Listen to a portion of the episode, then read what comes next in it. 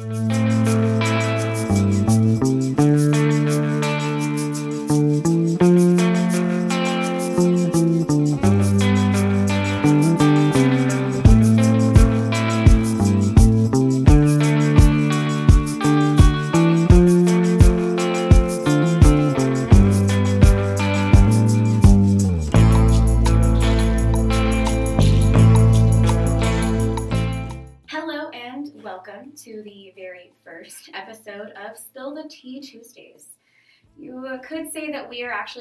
disclosing a podcast to you, and I I really hope that becomes funnier as you ride this roller coaster with us. My name is Clarissa, and I work at the YWCA as a sexual assault case advocate. My background includes an associate's degree in crime victim survivor services from OSU OKC with that degree, what it really instilled in me is that no matter what role you have in this world, in this realm, in this field, is that you can make a difference no matter what role you play in that big picture. And so with me today, I actually have Chante. Hi, my name is Chante, and I am also a sexual assault advocate at the YWCA. And my background is not in victim services, but it's in theater. And um, theater, as theater is, we tend to um, empathize and take on different aspects of life, and that ranges from anywhere really.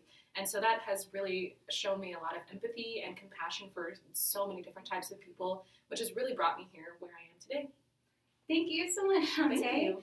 And so thank you all for joining us wherever you are. This is actually kicking off our intro for Sexual Assault Awareness Month. And so if you have any questions, resources, anything like that, please look into Sexual Assault Awareness Month. There is a whole bunch of information on action steps and ways to be an active bystander. Yes, exactly. It's super necessary these days. Um, So now that we have a pretty good background, hopefully you're actually waiting for the tea, right? So here we are, we're actually going to spill the tea. So what we are going to be discussing, spilling, dissecting, however you want to word that, is a topic of disclosures. Now, when I say disclosures, what I really mean is disclosures about sexual violence or sexual assault. Mhm. Now, the following discussions may be very triggering. And whenever we do presentations, we do try to add the content warning or trigger warning because throughout this podcast, you actually learn more about vicarious trauma, secondary trauma, self care. We'll talk about all of those things, but keep that in mind and please be kind to yourself. that's the number one rule. Absolutely. Um, so, the very first thing that I want everyone to try to do before we delve in, if you're comfortable, that is, is to take a moment for yourself and take a deep, deep breath. So, now we're going to talk about um, how, when someone is vulnerable enough with you to take you by the hand and walk you through their trauma. You get to take a moment for yourself, and then as you respond, remember that it is not about you in the moments that follow. That is perfect advice. Thank you for sharing that. Before we can discuss appropriate ways to respond to disclosures of sexual violence, first we must define sexual violence. Yeah. Right? So we, me and Chante, we use terms sexual violence and sexual assault sometimes interchangeably. And the main reason that is is because they act as umbrella terms. So we use those terms, sexual assault, sexual violence, to classify any type of sexual activity that one does not agree to. This includes inappropriate touching, groping, fondling, vaginal, anal, and oral penetration, rape, and attempted rape. So, any sexual act that someone doesn't agree to is sexual assault? Actually, yeah, that's how consent works. The easiest way that I have found to remember the elements of consent was actually provided by our dear friends at Planned Parenthood, which is my favorite thing from McDonald's, as in fries. So, Fries. fries, yeah, it's weird. now, we gotta break that down. So, the F actually means freely given. Now, I freely give that consent to eat these fries, right? Yeah. No one is coercing me or anything like that. It's reversible. If I tell you that I want to fry one minute and then I say, maybe I don't want to fry, what are you going to do? Exactly. And so after that, we have informed, enthusiastic, and specific. We'll actually touch on consent a lot here because it is my passion. If you missed any of that, um, is there a TLDR for podcasts? Basically, all rape is sexual assault, but not all sexual assault is rape. Sexual assault is about power and control, not sex. So if you take anything away from our discussions today, please take that. I mean, come on, if uh, someone hit you with a shovel, would you call it gardening? No. I- exactly. However, no matter the circumstances, sexual assault can be very traumatizing, and their survivor and their story should be handled with care. So, what does handling a survivor and their story with care look like? You know, that's actually a really good question. We throw out advice all the time, like self care, self worth, self love, handling with care. What does that actually mean in real life? So, we're actually going to explore some practical application so that when someone does disclose to you, you may feel more, maybe comfortable is not the word, but prepared to support them in the way that is more trauma informed. The most important thing to keep in mind is that your words can carry enormous amount of weight. So please, please try not to add that weight to the survivor's load that they already are carrying. Yeah, exactly. Uh, the words that you say and how you say them can indicate shared responsibility, damage trust, and impact their self image, self worth, and their willingness to seek help. Or they can validate their experiences, provide emotional support, and empower them to make the decisions that are best for them. The end result is up to you, really. Yeah, that's that's Yeah. really hard. Yeah. Not to mention how how hard is it to even start by believing and using empathetic listening? What is the harm in that? Exactly. Empathetic listening is a skill that we use daily as advocates, and it includes being present, just being there, being non judgmental. Yes. Um, That's an important one, isn't it? Yes, it is. It's extremely important to uh, take yourself out of the narrative Mhm. and put them in the forefront of what is needed. Um, and then listening for feelings and not just facts. Understanding that we are humans and we have that emotional ability and we're not robots for a reason. Um, and allowing silence for reflection um, is a really key point. Um, being mindful of body language and fa- facial expressions, those are key like things to watch out for because if somebody is shaking their leg or scratching their arm or you know the, the nervous interactions they can really that can really tell you that they're not comfortable in this moment and maybe what you're doing is actually triggering them too That requires a lot of self awareness, doesn't it? yes it does Oh, wow. yeah you got to know yourself before you can know other people Interesting. and then asking open-ended questions and paraphrase don't ask yes or no questions leave it open to them to describe how they want to describe the situation to you rather than leading them as if you were an interrogator and why is that important? because we are not um, robots for one and then also just this is your friend. This is somebody that you care about. You would want to know more about them. You would want to open them up to um, understanding you as a person and your empathy and then understanding them as a person and how allowing them to be vulnerable with you. Um, and that's important as human relations go. Wow, thank you so much for sharing that with me. I really like the way you were able to break that down. Thank you If you enjoyed all of our conversations so far and our earlier fries reference, how about responding to a disclosure by always looking for a base? A way to believe, assess, support, and empower a survivor that is. Ooh. I know, that's not where you thought that was going, no was no it? no no no Now, for all of you at home, that base, that sounds really intimidating, doesn't it? Yeah. So, the only part that's not pretty self explanatory is the empowerment. What does empowerment look like whenever you're applying it to day to day life? Okay. So, empowerment is can be used as a buzzword, it can be seen as a buzzword. However, empowerment includes things like educating, providing information on potential resources and responses to trauma. This can provide comfort and reduce feelings of being alone. Statistics, research, and explanations of perpetrator patterns can sometimes be helpful, but please be self aware and remind yourself where you are in that time. Yeah. It can also include something like self determination. We are all about body autonomy here and self determination. They are the best expert on their own life. Respect their autonomy and do not tell them what they should do. It also includes problem solving. So, whenever someone offers a solution to a problem, what does that say to you? To me, it actually indicates that there is some kind of blame. That there's Yeah. some step that I could have done to make myself safer.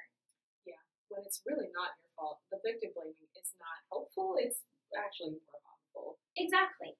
So ask them what they need. Do they need solutions? Do they need problem solving solutions? Or do they need a shoulder to? Yes, exactly. Yes. It also includes mobilizing. So discuss options for safety planning. And if this isn't your area of expertise, that is understandable. That is why people like us do the things that we do. There are victim service agencies all across the nation offering resources, referrals, safety planning assistance, all of that good stuff. And safety planning, just safety planning with an advocate is like something you can do periodically. It's always a touch and go sort of situation. You can always check back in if there's something new that's happened or if you're just more worried because you feel more concerned. Exactly. Safety planning in of itself should really be a comprehensive, ongoing conversation. Yeah. Because whenever you're safety planning, there's something you're safety planning around. And whatever you're safety planning around, that thing is going to change as well. Yes. So now we have talked about models on how to support someone, things to say. Now we're actually going to talk about maybe things not to say and ways to approach things in a better way. Yep. So, first question What were you wearing? Okay, this is actually a classic victim statement that we see way too often. A scenario that I relate to clients is that someone should be able to walk around basically naked. That still gives them no right to touch their body without. You should either call other resources, maybe they need other assistance, but they don't need your touch. Um, were you drinking? If someone was under the influence of drugs and or alcohol, they literally are not able to consent to any sexual activity in the first place. Asking if they were under the influence not only implies that it was their fault, which again, it definitely wasn't, but it also implies other shame that they should have. Now, if this is something that you have seen before, or if this is something that you've seen in media, which I definitely have, I would recommend looking up the T is consent video. That is something that we show day in, day out. And yes, it is overused, but it also is the baseline. It is the easiest way to convey consent to every audience. Um, are you sure it was actual rape? Did you even say no? If someone discloses their sexual assault to you, at some level, they trusted you. Key in on the past tense if you say something like this. If you look into the neurobiology of trauma, survivors of sexual violence can respond to the initial assault in a variety of different ways. That can include fighting, fleeing, or freezing. Not every survivor screams, so please do not say this. Um, did you change your mind? Didn't you change your mind? Isn't that confusing? So, back to the neurobiology of trauma. When someone is experiencing a traumatic event, the memories surrounding the event just are not stored the same way as your day to day memories. Memories can come back slowly, over time, or not at all, and that can depend on the survivor and the circumstances around their assault. As they navigate their healing, survivors are often blindsided by memories being catapulted at them, usually in times of inconvenience. So the memories may come up at different times, and that does not mean that they were lying. That does not mean their story was changing. That just means that they have a revelation, they have new things they want to share with you. So please do not shoot them down. Um, but you were married to them. Isn't that really rape? No matter the relationship between two individuals at the time of the assault, it is still an assault. With this case, there are additional power and control dynamics present that make this type of thinking especially harmful. Instead of asking the survivor of the legalities of their situation, and again, remember that you are not the investigator, you are not looking for facts here, validate their experiences. Say things like, Thank you for telling me that. Thank you for sharing that. Don't catapult questions. Agreed. I knew someone who was really raped once. They screamed and fought until they escaped. How come you didn't? I'm going to pause to give myself a second to not say something that this podcast can't hear. However, every survivor's experiences are different, and so is their response and reaction after the assault. Instead of asking why they didn't or did do something, say something like, I am proud of you that you survived, that you did everything that you could to get out of it. Or, I know someone who experienced something similar. I cannot even begin to imagine how hard it was to Yeah. The DA dropped charges, so it didn't happen anyways. Not only is the thought process behind this statement invalid simply because of how the criminal justice system was constructed and operates, but that's a whole nother podcast episode, so um, stay tuned for that. But seriously, according to the Rape, Abuse, and Incest Network, which we refer to as RAINN, out of 1,000 sexual assaults, around 230 are even reported to law enforcement. From there, only approximately 4.6 rapists will spend a day in prison. There are many variables that go into if a case will be recommended for charges, which please keep in mind when our survivor reports to law enforcement, where that report goes is not up to the survivor. Often they are not even included on those on those decisions. And so please do not please avoid this kind of thinking altogether. Yeah. Didn't they know you didn't want to? Did they hear you? When did you say that? Basically, looking for somewhere to be wrong. So a lot of the statements that sometimes people revert back to whenever someone discloses to you can be can come out of a place of caring and. That's where you need that self-awareness because you don't need to cause them more fear. Now, with this particular set of questions, consent should be an ongoing conversation with your partner where both partners feel comfortable and safe enough to express themselves and their desires. It is not the sole responsibility of one partner to make sure that they are heard, but on both partners to ensure that each has a space to be heard. At the end of the day, it is still not the victim's fault. Questions like these are so pointed and filled with accusation, and they should be avoided at all costs. It sounds like badgering the witness. And And again, you're not a lawyer. Even if you are a lawyer, you are not in a court case with this person. You are there as a support person. Please keep that in mind at all times. key point to keep in mind you care about this person. Exactly. how Reminding them that every turn that you care about them, Yeah. that you were hearing them, that you support them. and how would you feel if you, this the situation was reversed? I believe that you believe that something happened. This implies that you yourself do not believe them. So if you are inclined to say something along these lines, please take the advice of the Honorable Dorothy Parker. If you do not have anything nice to say, don't say anything at all. And I'm going to leave it at that. Why did you put yourself in that position? Why were you there? What did you expect to happen? Wow, that feels like a lot of questions, right? What? How would you feel if someone hurled those questions at you after what was maybe the worst experience of your life? Questions like these may not explicitly say, "I do not believe you," but they do imply it. They imply that there was something that person could have done in order to further protect themselves or prevent their assault, which wasn't their fault to begin with. Why does your story keep changing? As someone navigates their healing after a sexual assault, their memories may become clearer as they gain additional pieces to their puzzle. Again, back to the neurobiology of trauma, and in case you haven't picked up on it, that's a pretty big part of what we do is looking through the lens of trauma. Why did you text them the next day if you were really raped? All right, so now I really want to highlight this statement in particular because I personally have seen way too many survivors being asked something similar.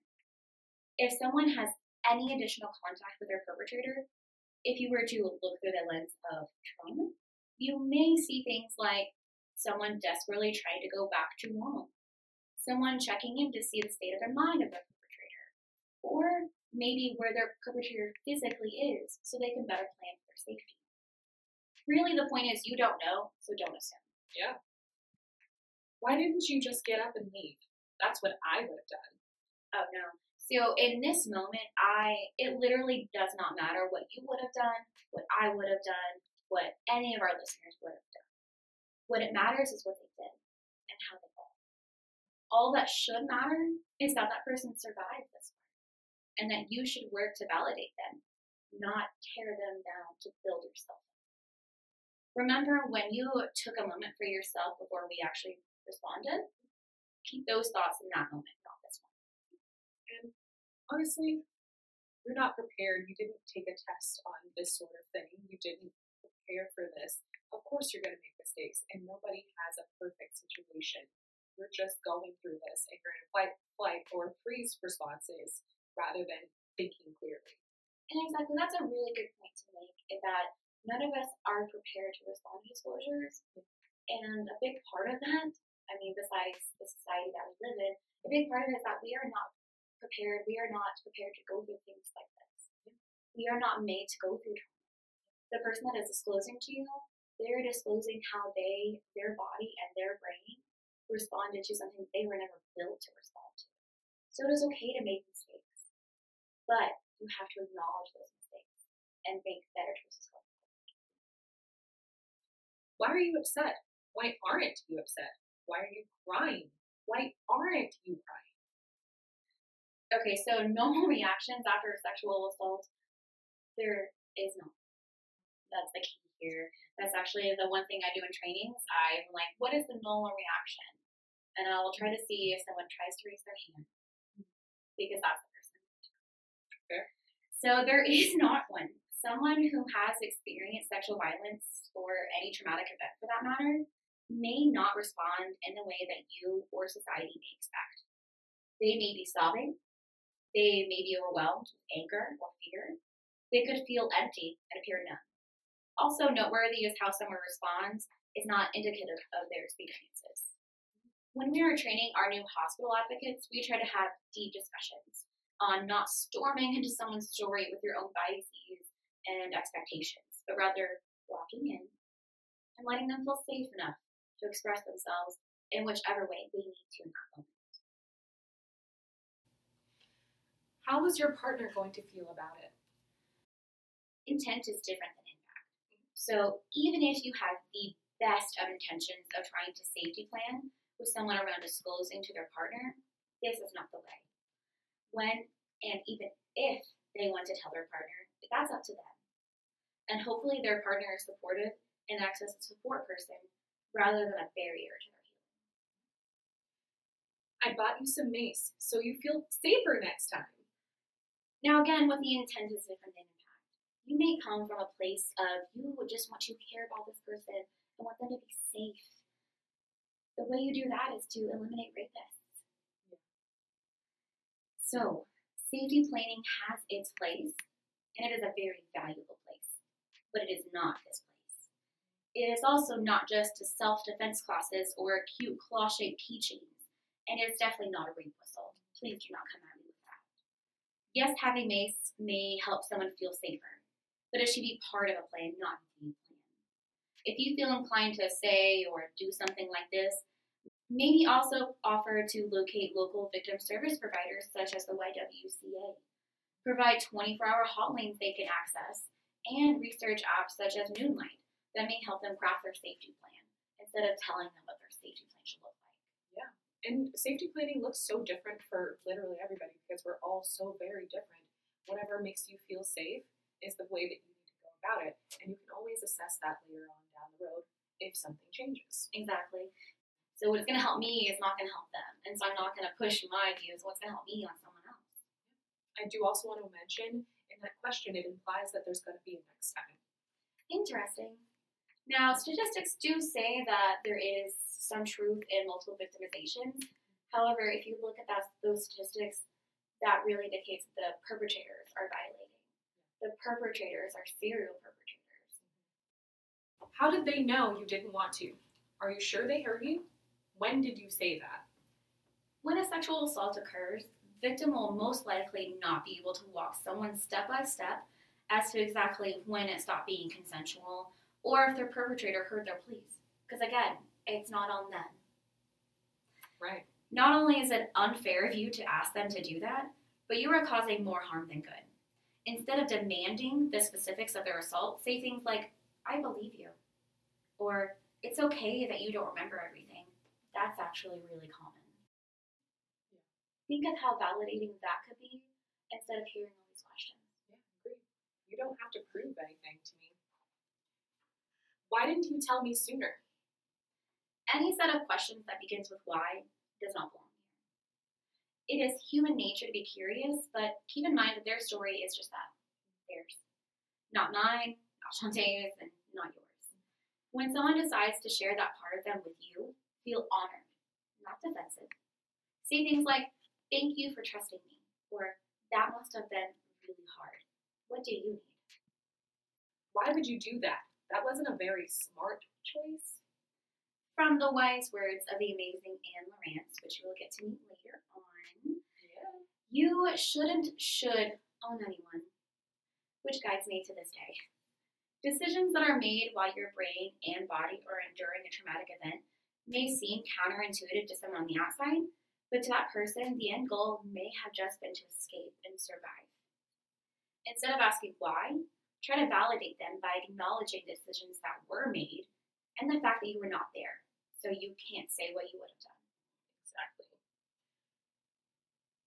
How can a sex worker be sexually assaulted? Consent. It's a, it's a new concept, isn't it? Now, we cannot drive this point home hard enough. If someone is promised something in exchange for sexual activity and the explicit elements of consent, think back to the fries. Now, come on.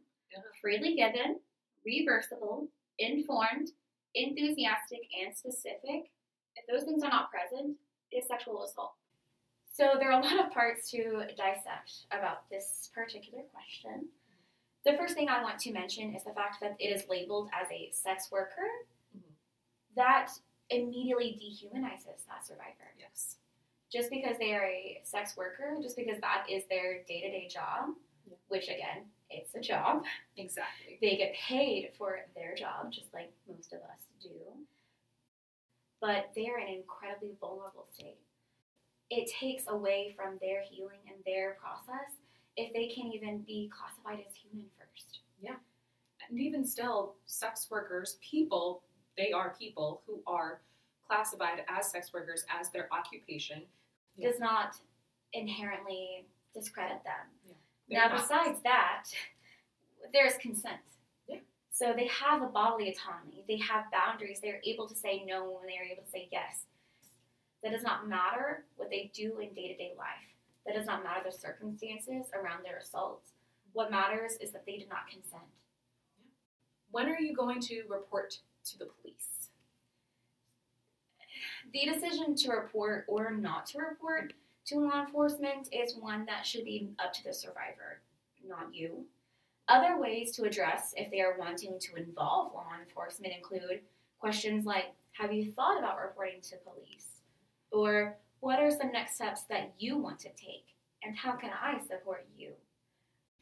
What are you going to do if you get pregnant? Wow, that's a that's a personal question. And not only is that decision 100% up to them, but it also seems like none of your business. Yeah. If you think that this may be something weighing heavy on their mind, instead try and say something like, I know that pregnancy may be something you're worried about. No matter what, I support you. Or just don't ask. Yeah. Have you talked to your pastor, spiritual leader about it? Praying always helps me. Have you prayed about it yet? Just like cultural aspects, religious and spiritual beliefs can be very beneficial for some survivors and their healing, but can also be very triggering and very harmful for others. Even if you think you know that person's preferences, something that helps you helps you may not do the same for them. So always if someone has disclosed you, try not to shove advice in their face. When all they may want is someone to listen to them and believe. A good rule of thumb is to only bring up religious and support, uh, religious and spiritual support if they choose to do so themselves. You don't want to assume that they're religious or spiritual without knowing that beforehand. Exactly. And even if you are 100% certain that they that is something that would help them, which again, there are some steps behind that thinking as well, but give them resources. Give them that time.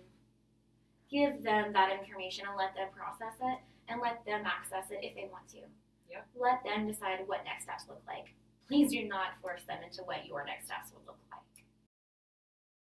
So, going back to taking care of yourself, after the disclosure, there is a lot of unknown in the air, right? Yeah. What happens next? What what do you do? What do they do? Yeah. Well, hopefully they have a good plan of resources to access. What do you do?